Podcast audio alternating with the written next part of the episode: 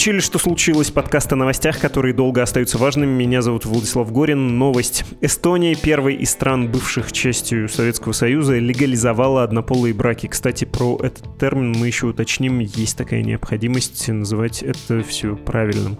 В парламенте Эстонии закон поддержали 55 членов парламента, 34 выступили против. Закон вступит в силу с 1 января 2024 года. Прямая речь. Слова эти произнес член Социал-демократической партии Эстонии Эдуард Одинец. Это действительно исторический момент. Это момент, когда мы окончательно избавимся от советского пространства ценностей и культуры, когда мы сможем сказать, что люди Эстонии стали еще более свободными, чем были вчера. Это четкий сигнал нашим сестрам и братьям в Европе и во всем западном мире, что мы входим в единое с ними пространство ценностей и культуры. И вот еще слова премьер-министра Эстонии Каи Калас. «Я горжусь моей страной, мы строим общество, где уважаются права каждого и где люди могут свободно любить».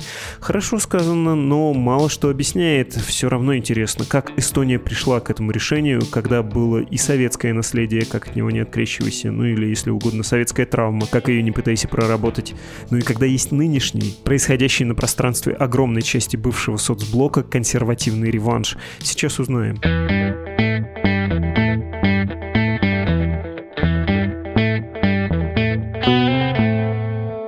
Здесь Гуля Султанова, организаторка ЛГБТ-фестиваля «Бок о бок» в России и проекта Q-Space в Эстонии. Приветствую вас, дорогая Гуля. Здравствуйте. Хочется вас расспросить о том, как Эстония, первой из частей бывшего Советского Союза, пришла к однополым бракам, как общество, политики до этого дозрели, но, кажется, сразу нужны уточнения и некоторые справочные вопросы будут. То есть э, в роли просветительницы я вас тоже попрошу выступить. Везде, как я понимаю, вслед за эстонским законодательством пишут «однополый брак», но термин, точнее, это квир-брак, верно? Самый лучший термин – это равный брак. Потому что, собственно говоря, вот в этом понятии и заключается идея, да, что, в принципе, могут заключить брак люди вне зависимости от гендера. Это разнополый брак или это однополый брак, или люди как-то себя по-другому идентифицируют с точки зрения гендера. Это не важно. Главное, чтобы люди были совершеннолетними, половозрелыми. Главное, чтобы это было по взаимному согласию, без какого-то принуждения и насилия. Собственно говоря, очень просто, с одной стороны – но, с другой стороны, вот думаешь, как же вот люди долго к этому шли, к этому достаточно простому и ясному пониманию брака, как возможность заключить союз на основе любви, желания быть вместе и получать защиту от государства и поддержку в каких-то социальных вопросах. Вот сколько же времени люди шли к этому. А многие страны до сих пор идут. Отлично, хорошо запомнили. Равный брак легко запомнить. В Третьяковке висит неравный брак, а у нас здесь э, все ровно наоборот. Антитеза. А чем брак отличается от партнерства, от союза? То, что в Эстонии уже есть с 14 или 16 года, я путаюсь, э, соглашение о сожительстве можно заключить. Почему брак — это больше возможностей?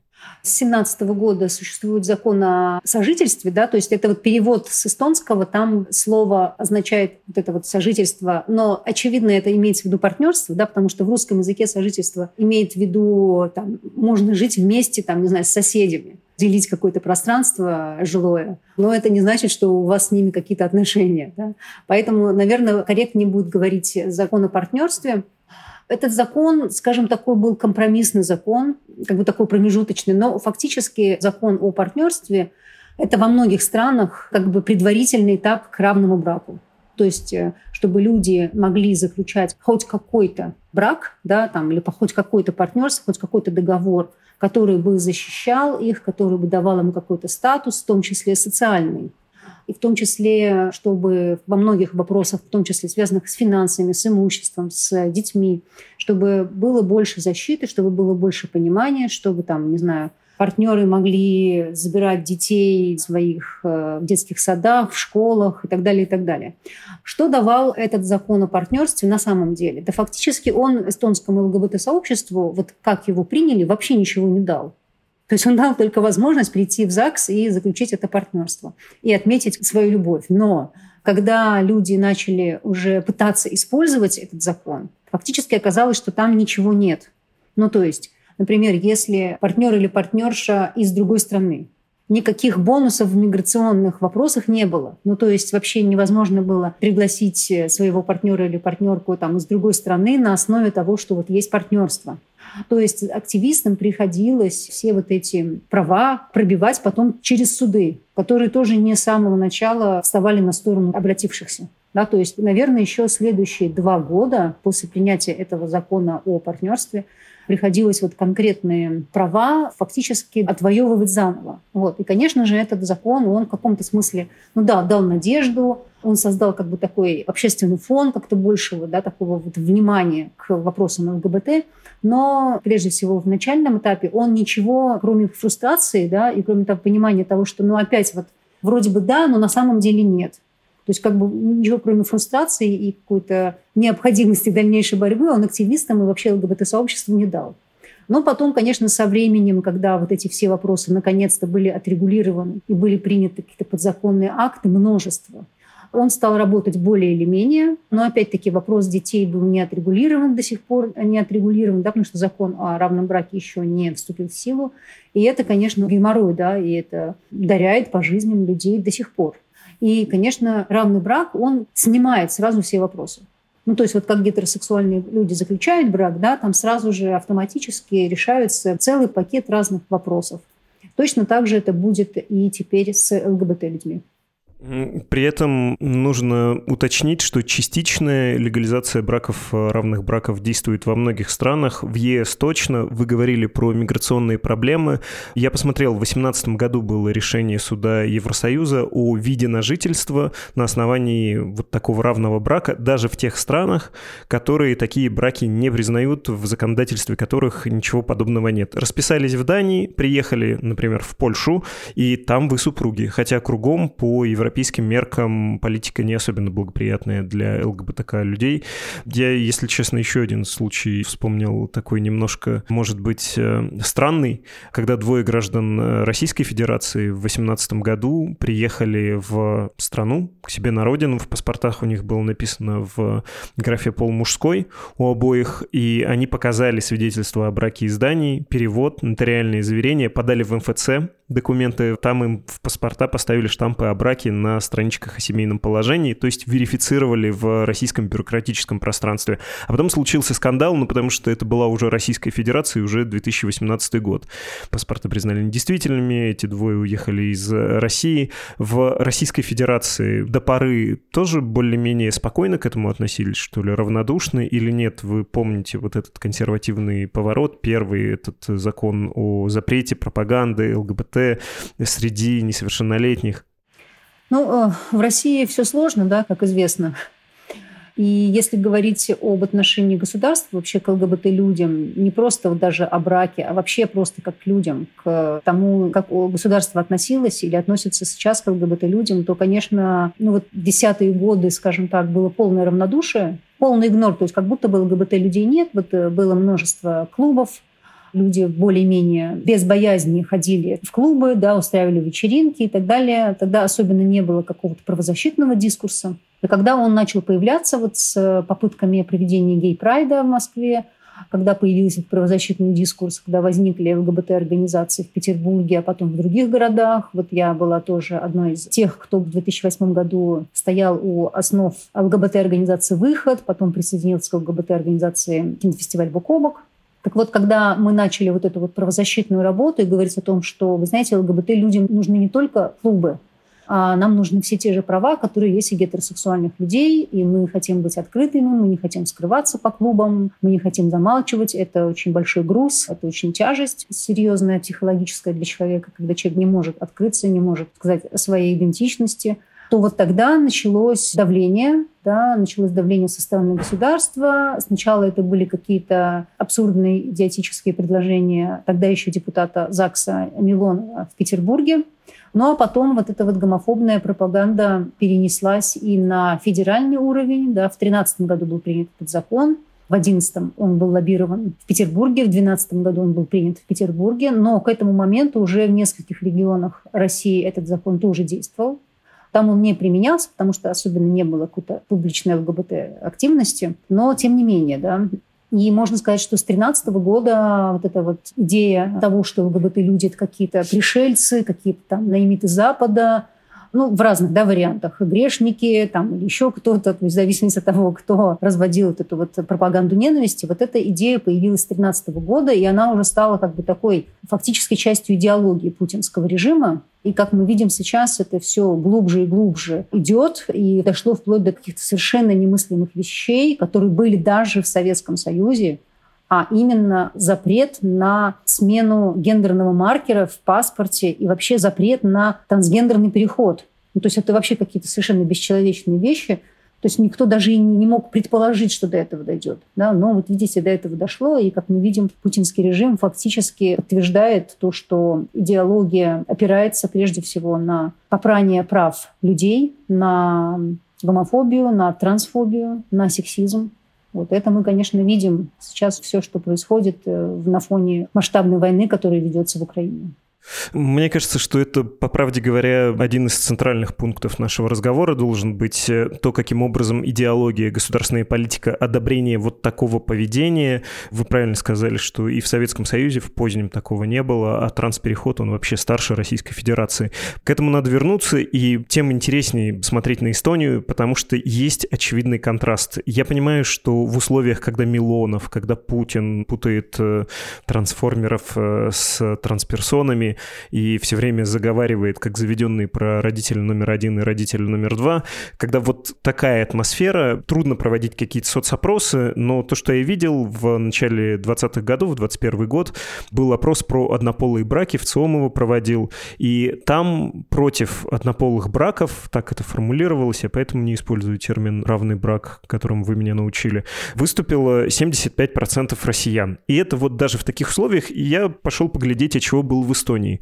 В Эстонии тоже где-то треть населения говорила, да-да, надо уравнять, а две трети отвечали, что нет, не нужно. Ну, то есть у нас были с поправкой там на плюс-минус 10 лет исходные какие-то данные. Чего не говори, мы культурно близкие страны, у нас был общий, пусть и травмирующий советский опыт, но Эстония пошла вот сюда, а Российская Федерация, ну, мы даже не знаем, куда она пошла. По правде, если по центральному телевидению уже не первый год говорят что-то про сжигание сердец геев, тут Э, никакие соцопросы ничего не могут показать. Вы понимаете, каким образом эстонское общество проделало вот этот путь? От примерно 30% высказывающихся за то, чтобы браки были уравнены, все, до больше, чем половины вот сейчас. Как эстонцы прошагали и в общественном, и в политическом смысле по этой дороге? Ну, конечно, как и в других странах, процесс был, я бы сказал так, ступенчатым, потому что понятно, да, что гомофобные, трансфобные установки, а также преодоление этих установок – это социальные вопросы. То есть это то, как конструируется фактически в социуме какие-то явления.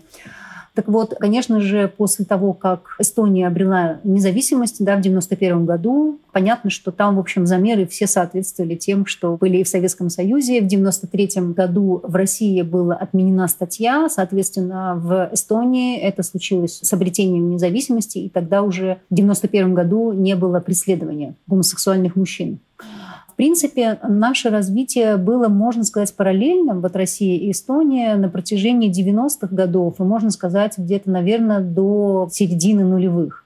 То есть что было? В принципе, люди, конечно же, почувствовали себя свободнее, когда над тобой не висит вот этот домоклов меч статьи, преследования для мужчин, да, для женщин это психиатрическая лечебница или же просто осуждение в обществе и как бы необходимость прятаться, как-то скрываться и врать, да, что там вы сестры или там вы какие-то там, не знаю, понятно кто, а не люди, которые любят друг друга, партнерши или жены – и, конечно, это время клубов, то есть когда именно в клубах происходила вот эта вот как бы эмансипация, люди почувствовали себя свободно, и они могут там, не знаю, открыто идти хотя бы в клуб и не скрывать себя. Это уже были как бы такие островки свободы. Но и в Эстонии можно сказать, что 90-е нулевые годы это была такая очень бурная, яркая история клубной жизни. И можно сказать, что вот какие-то идеи дальнейшей какой-то борьбы или выступления за свои права, она формировалась именно там. Дальше стали появляться организации. Уже в 90-е годы появились гей-организации, появились э, лесби-организации. Ну, одна гей-организация, одна лесби-организация, которые прежде всего занимались формированием сообщества. Да? То есть они публиковали разные газеты, собирали людей на мероприятия, это были группы поддержки. Ну, потому что людям нужно было снова как-то себя осознать по-другому и начать преодолевать внутреннюю гомофобию, внутреннюю лесбофобию. Что касается трансгендерных людей, то тоже в 90-е годы начались попытки регулировать трансгендерный переход. И, собственно говоря, во второй половине 90-х годов был опубликован закон, который регулировал это. Надо сказать, что трансгендерный переход, в принципе, легализован, но вплоть до последних лет он проходил, скажем так, не в самых лучших условиях. Психиатры задавали очень странные вопросы. Вообще он был, можно сказать, полностью трансфобным. Вот. Но сейчас трансгендерные активисты стараются это все изменить и тоже принять новый закон, который соответствует уже современным стандартам и медицины, и психологии, и понимания вообще гендера. Тоже очень надеемся, что этот закон будет принят, и все не остановится просто на равном браке. Но если говорить, что уже было в Эстонии в нулевые годы, то это были прайды. И сначала история прайда была достаточно яркой, успешной. Это вызывало достаточно большой интерес в обществе. Люди открыто выходили, заявляли о своих правах. Но история прайдов закончилась спустя три года. В 2007 году были агрессивные попытки остановить прайд, было насилие, были избиения, к сожалению. И несколько лет подряд это продолжалось. И, собственно говоря, это очень сильно травмировало активистское сообщество и вообще ЛГБТ-сообщество. И вот можно сказать, что 2007 года на какой-то период люди как будто бы были фрустрированы, как будто бы боялись выходить. И как будто бы вот активность вся немножко притормозилась. Но а, где-то с середины десятых годов активность э, сообщества, она снова потихоньку-потихоньку начала нарастать. И надо сказать, что этому очень способствовало то, что президенты Эстонии с 2006 года по 2016 год и с 2016 по 2021 год, а именно Томас Хендрик Ильвес, вот он был 6 по 16, и Керсти Кальюлайт, она была с 16 по 21 год. И вот эти два президента очень активно поддерживали ЛГБТ-сообщество. Они высказывались за равные права, они приходили в ЛГБТ-организации. И несмотря на то, что в 17-18 году, если сейчас не ошибаюсь, было очень сложное правительство, в которое входила ультраправая партия ЭКРы, которая вообще собиралась и партнерство откатить назад, и вести какие-то там очередные репрессии, было, в общем, на самом деле довольно тяжело. То есть там было много и речей ненависти, и много было угроз того, что все пойдет вообще не туда. Вот, и вот как раз вот в этих условиях Керсти Кальвилайт, которая была тогда президенткой, она, в общем, здорово и смело выступала за права ЛГБТ-сообщества.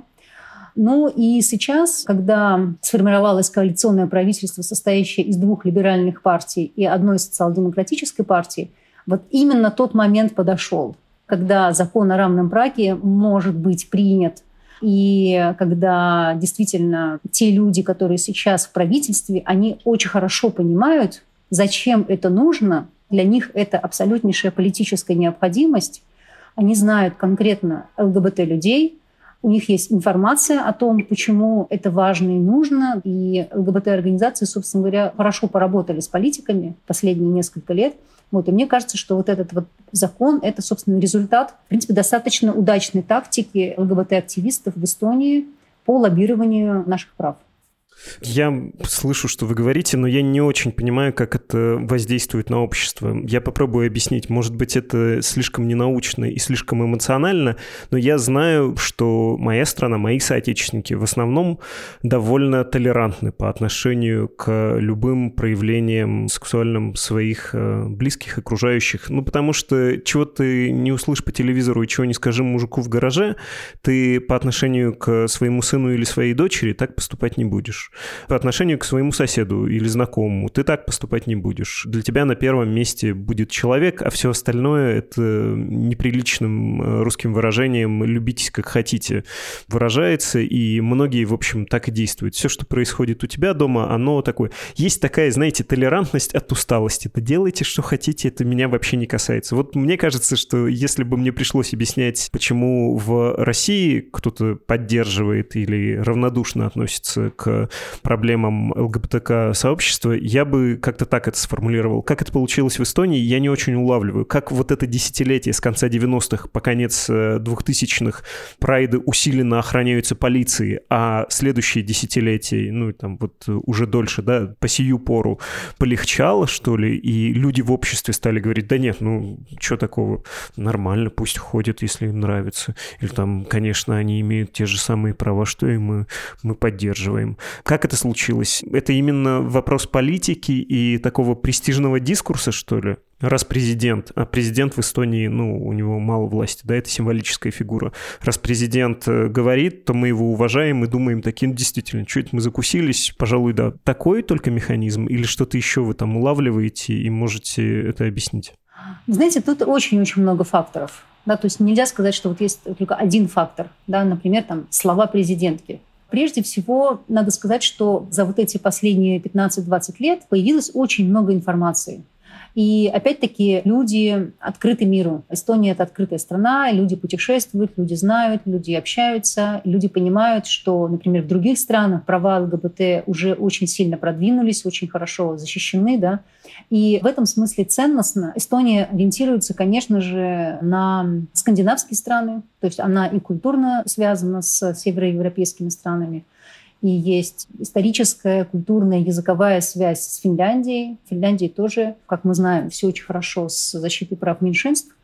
И в этом смысле, конечно, вот тут вот есть этот фактор того, что много информации. Второй фактор – это, конечно, ценностные ориентиры. Третий фактор – это отсутствие какой-то сильной гомофобной риторики. То есть когда нет вот этого постоянного нагнетения ненависти к ЛГБТ-людям, как, например, происходит в России – нет вот этого напряжения, нет злобы. Да? И когда этого нет, вопросы равноправия, они обсуждаются более спокойно. И люди более открыты к какому-то разумному отношению к правам людей какой-то другой социальной группы. Да? Потому что ведь речь идет не только о правах ЛГБТ, а о правах тоже разных социальных групп. Например, здесь существует тоже много разных этничностей, есть разные языковые группы в Эстонии. Да? То есть, в принципе, какие-то вещи можно сопоставить. Да? Вот есть ЛГБТ-сообщество, не знаю, есть там русскоязычное сообщество, вот как это ощущается изнутри, да? в чем мы можем быть солидарны да, друг с другом. Есть э, там права женщин, и вот когда есть какая-то спокойная возможность достучаться до общества через средства массовой информации, да, то есть через дебаты, через общение, через спокойную дискуссию, конечно же, тогда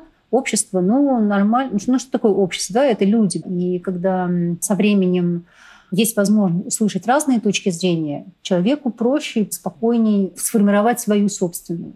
И даже если нет какого-то там горячей поддержки, то какой-то ненависти или желание там всех, там, не знаю, запретить, убить, пересажать, там, я не знаю, изгнать из страны, но этого тоже нет. Да, потому что, к счастью, тут нет такого вообще, в принципе, фона. И, конечно, вот в этих условиях значительно легче и проще и как-то приятней работать по продвижению прав разных групп. Понятный механизм. У нас этой весной был подкаст с автором книги «Закрытые жизнь гомосексуалов в СССР», и там с ранних советских времен а сначала большевики очень спокойно относились к любым проявлениям сексуальности, а потом стало все это закручиваться, были дела, да, поскольку, ну, во всяком случае, это так формулировалось в официальных документах, растлевает армию и флот, там вот это вот все. Но, в общем, официальный дискурс — важная вещь, и государство государственные правила, очень важная вещь. Можете мне объяснить вот какой момент? Вы про это немножко сказали, про ценностные ориентиры, про Северную Европу, и премьер Каллас говорила, когда приняли вот этот закон только что, что вот мы показали приверженность ценностям демократии, североевропейским ценностям. И тут я боюсь, нужно немножко объяснить. Есть такой давний посыл у Эстонии, что мы не какие-то там постсоветские, не надо нас так называть. Мы не бывший соцлагерь и не Восточная Европа. Мы Северная Европа. Мы как Скандинавия. Вот это наш ориентир. И не без иронии многие на это смотрели и говорили, да вы оглянитесь вокруг, те же панельки, что и по всему соцблоку, вы о чем вообще? Вы такие же, как ваши соседи, как Польша. Но потом Эстония продемонстрировала, что она действительно несколько отличается от э, стран вот этой бывшей советской зоны влияния, от э, бывшего Советского Союза. Продемонстрировала и культурные, в смысле интеграции в европейские ценности, и экономические успехи. Это, в общем, самые успешные из стран бывшего Советского Союза, из стран Балтии. Первая вошла в зону евро, там коррупция ниже, если говорить про культуру, чем в соседних странах, в Латвии и Литве, например, не говоря уж про Россию или там Беларусь. В общем, действительно, как-то уже не так иронически хочется отзываться о вот этом курсе, что ли, да, об этой идее, что мы не Восточная Европа, а почти что Скандинавия. И вот сейчас, когда смотришь на этот принятый закон, ты такой думаешь, о, действительно, Эстония принимает такое законодательство, а поглядишь на другой полюс, на Венгрию или на Польшу, про Россию, Беларусь и прочее вообще не хочу говорить. И действительно, по сравнению с их консервативными тенденциями, выглядит все это каким-то образцом цивилизованности. Вы понимаете, как это случилось? Почему изначально мы с вами про это поговорили? Культурно очень близкие страны, культурно очень близкие общества так разошлись. Да, Эстония вообще страна, которая близка и, конечно же, России, да, географически, исторически, культурно, и она еще ближе Финляндии изначально, потому что вообще как бы эсты жили на всей территории современной Эстонии, дальше туда к северу, и в принципе языковая группа эстонский язык входит в финно-угорский язык, да, и финский и эстонский очень близкие, очень похожи. Я просто напомню, что венгерский и удмуртский — это то же самое. Я тут в языковой среде не искал бы, может быть, э, факторов. Ну, простите, я просто вторгся. Да, и надо сказать, что Финляндия, ну вообще финны, во всяком случае с начала 20 века всегда были ориентиром для Эстонии, потому что Эстония входила в состав Российской империи, но уже с середины XIX века было очень сильное движение за независимость. Появились э, разные деятели, которые призывали к этому. И в народе было очень большое желание получить эту независимость, выйти из-под гнета Российской империи, российского царизма. И в Финляндии были похожие тенденции. Тут вот эти два народа тоже очень близки. Там было очень много между ними культурного обмена, очень много было вообще разного взаимодействия, и очень сильное было влияние, в том числе культурное.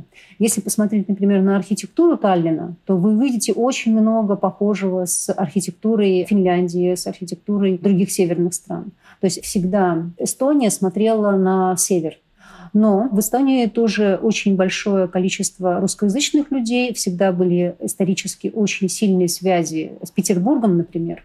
Петербург, Псков – это часть сначала Российской империи, потом России. И тут, я бы сказала, как бы такая смесь. Да? Вот, например, мне здесь очень комфортно, потому что я здесь вижу очень много с моей родины, да, каких-то вот вещей, да, повседневной жизни, какой-то там даже, не знаю, в кулинарии, в архитектуре, в истории. Но в то же время я вижу очень много вещей, которые мне лично очень близки, как вот именно вещи, связанные с ценностным рядом. Да, это уважение к личности. Вот вообще в Эстонии всегда очень важно было не внедряться в чужое пространство. Вот эта вот идея о собственном пространстве, частном пространстве, личном пространстве, это не просто какой-то мем, это то, как эстонцы живут. То есть я никогда не услышишь здесь каких-то излишне личных вопросов. Никто не будет тебя учить жить тут на улице.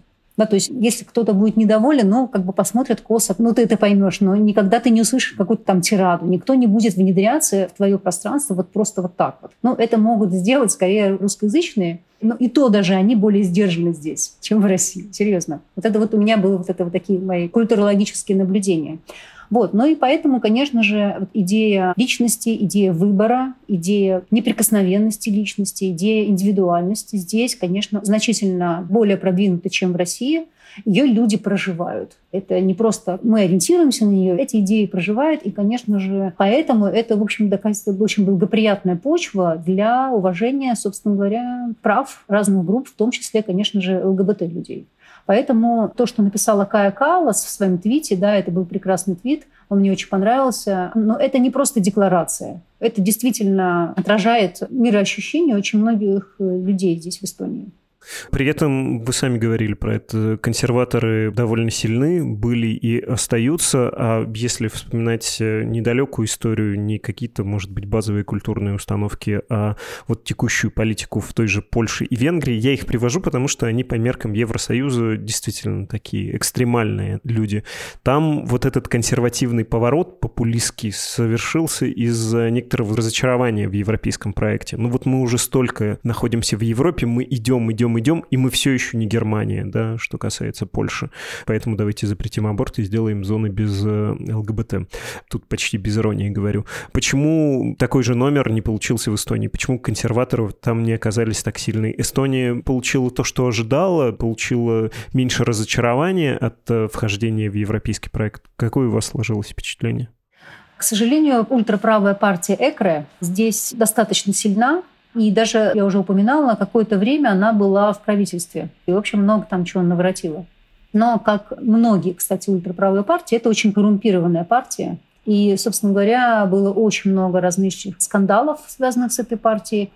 Также были, кстати, скандалы, связанные с готовностью сотрудничать с Пригожиным. То есть они практически подписали договор с ним, да. Вот они, видимо, не успели подписать этот договор или как-то подписали его неофициально, но, в общем, нечего было предъявить, э, кроме вот именно подтвержденного намерения. Вот эта информация вся выплыла, собственно говоря, вот когда уже началась война. Ну, в общем, мы можем представить себе, да, с людьми какого толка, собственно говоря, сотрудничает или собирался сотрудничать ЭКРО. Про Пригожина все-таки небольшая оговорка. Это был большой скандал, но там не было доказано, что было непосредственное общение, хотя как будто у Евгения Пригожина был и такой проект тоже. Но, в общем, на уровне общественного восприятия очень четкая связка. Да, партии ИКР и Евгений Пригожин такое есть. Вот. Но это жуткая партия с жуткими ценностями, в принципе, антидемократическая партия, можно сказать, которая, в принципе, да и сейчас очень много крови портит, находясь в оппозиции, потому что, в принципе, подрывает все демократические процедуры, затягивает процессы, ставит под сомнение любые результаты любых выборов, хотя никаких фальсификаций в Эстонии никогда не было, и на последних выборах тоже не было, но постоянно они, значит, упрекают, создают какой-то информационный фон, как будто бы эти фальсификации были, хотя их на самом деле не было. Из-за этого, например, целый месяц невозможно было стартовать с формированием коалиции, потому что они через суд пытались доказать, что были фальсификации на выборах. Ну, в общем, это классическая тактика попыток девальвации демократических институтов, которые, собственно, используют э, ультраправые партии, как здесь в Эстонии, так, например, тоже в Германии, АФД, так называемая альтернатива для Германии, ну и прочее, прочее, прочее. Вот. Но как же так получилось, что вот им не удалось перебороть? А вот так и получилось, что большинство все-таки в Эстонии люди, которым важна информация, критическое отношение к информации, перепроверить информацию, образование. Вот это здесь очень большие ценности. Образование здесь э, суперская ценность. Тоже именно потому, что Эстония была сначала под пятой Дании, Швеции, да, потом Германии, потом России. И фактически у эстонцев на протяжении всей истории не было особенного доступа к ресурсам. Да, вот если посмотреть, например, в Эстонии очень красивая архитектура, но она очень скромная.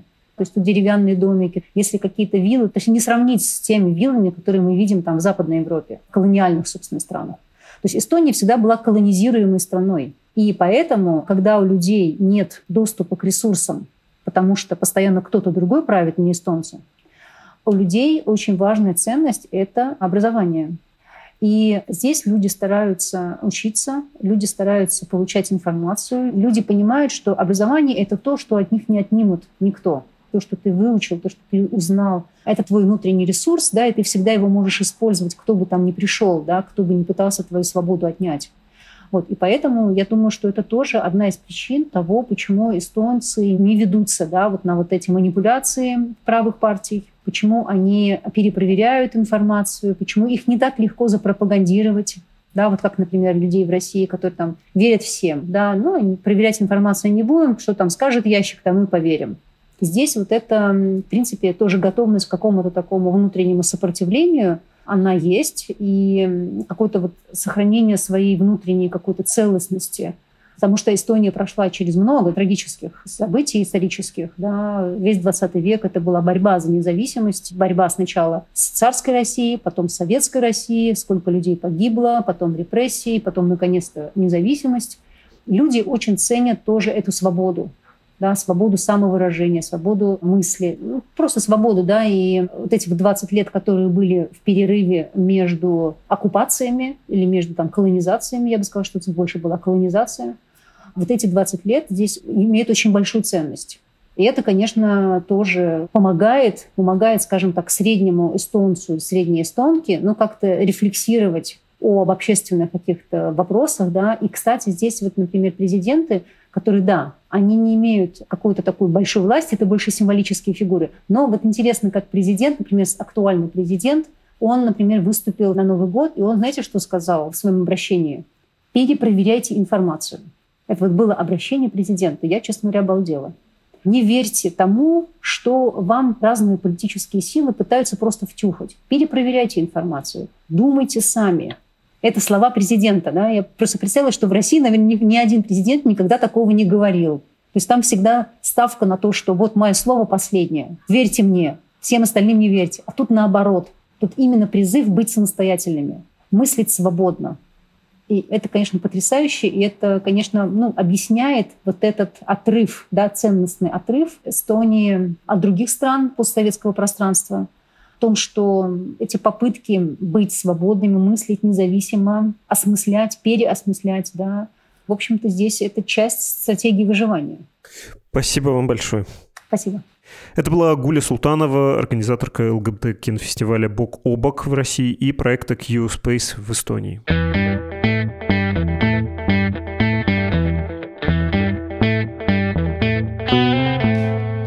В этой части нашего подкаста, когда приходит время прощаться, мы не уходим просто так, мы с вами общаемся, пусть и по переписке. Вы присылаете письма на адрес подкаст собакамедуза.io, я их читаю и немножко комментирую. Написал нам Снежана. Привет, Владислав. Не знаю, насколько это возможно, но хотелось бы разобрать тему расчеловечивания на почве взаимной ненависти по каким-либо объединяющим признакам, будь то обложка паспорта или этническая принадлежность. Да, я, безусловно, понимаю чувство любого человека, в чью страну вошли танки, но мои взгляды и принципы не рождают ни ответной ненависти, когда меня относят к русне, потому что я не могу отнести себя к категории, имеющей совершенно определенную коннотацию, и не использую этот термин в речи в адрес соотечественников, среди которых огромное количество прекрасных людей, не разделяющих государственную идеологию, следовательно, противников войны. Так, вы еще упоминаете знаменитый случай, когда гражданин России погиб в Египте. На него напала акула, и в украинских э, соцсетях и даже некоторые корпорации использовали это для того, чтобы порадоваться, что ли. Знаете, мне кажется, разбирать тут нечего, очень просто тут все устроено. Давайте подождем окончания войны, потому что когда в твой дом прилетают ракеты, снаряды, беспилотники, ты выражений не выбираешь. Расчеловечивание, да, это часть любой войны, и продлится ли оно дольше, какие формы примет, какие будет иметь последствия. Вот про это потом можно будет говорить, потом. Письмо без подписи. В очередной раз, проезжая в питерском метро, снова обратил внимание на рекламу службы по контракту. 195 тысяч рублей из федерального бюджета, 500 тысяч рублей из регионального, а также по 204 тысячи за каждый месяц службы в зоне СВО.